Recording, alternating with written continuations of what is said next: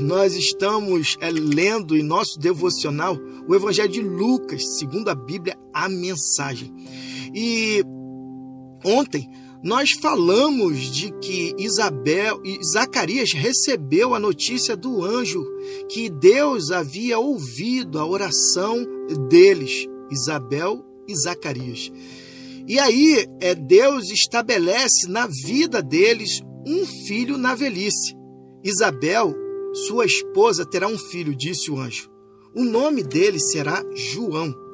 Você irá comemorar e pular de alegria, Zacarias. Não apenas você, pois o nascimento dele irá alegrar muita gente. Ele será grande na presença de Deus. Ele não poderá beber vinho nem cerveja, nenhum tipo de bebida alcoólica, mas será cheio do Espírito Santo desde o momento em que sair do ventre materno.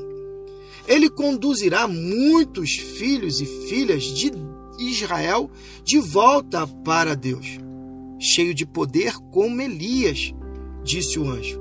Ele anunciará o reino de Deus e reacenderá o amor dos pais pelos filhos, despertando fé nos corações mais fechados. Ele preparará o povo para Deus. Essa é a missão de João, disse o anjo. Zacarias disse ao anjo: como posso acreditar nisso? Já sou velho e minha esposa também é uma mulher de idade. Mas o anjo respondeu: Eu sou Gabriel e vivo na presença de Deus. Fui enviado especialmente para trazer esta boa notícia.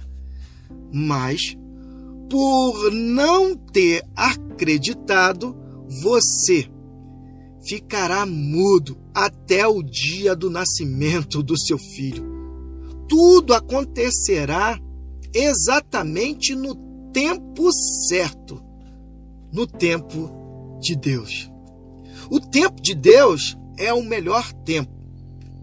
E o tempo de Deus chegou na vida de Zacarias. E chegou no tempo correto, apesar de parecer inapropriado, impossível, mas chegou no momento correto o milagre de Deus na vida de Zacarias. Assim é comigo e com você. Nós devemos lançar toda ansiedade aos cuidados do Pai e ter a convicção de que no tempo certo, no tempo de Deus, ele nos dará a resposta segundo os seus propósitos. E tenha certeza de uma coisa: o melhor tempo é o tempo de Deus. E que Deus nos abençoe.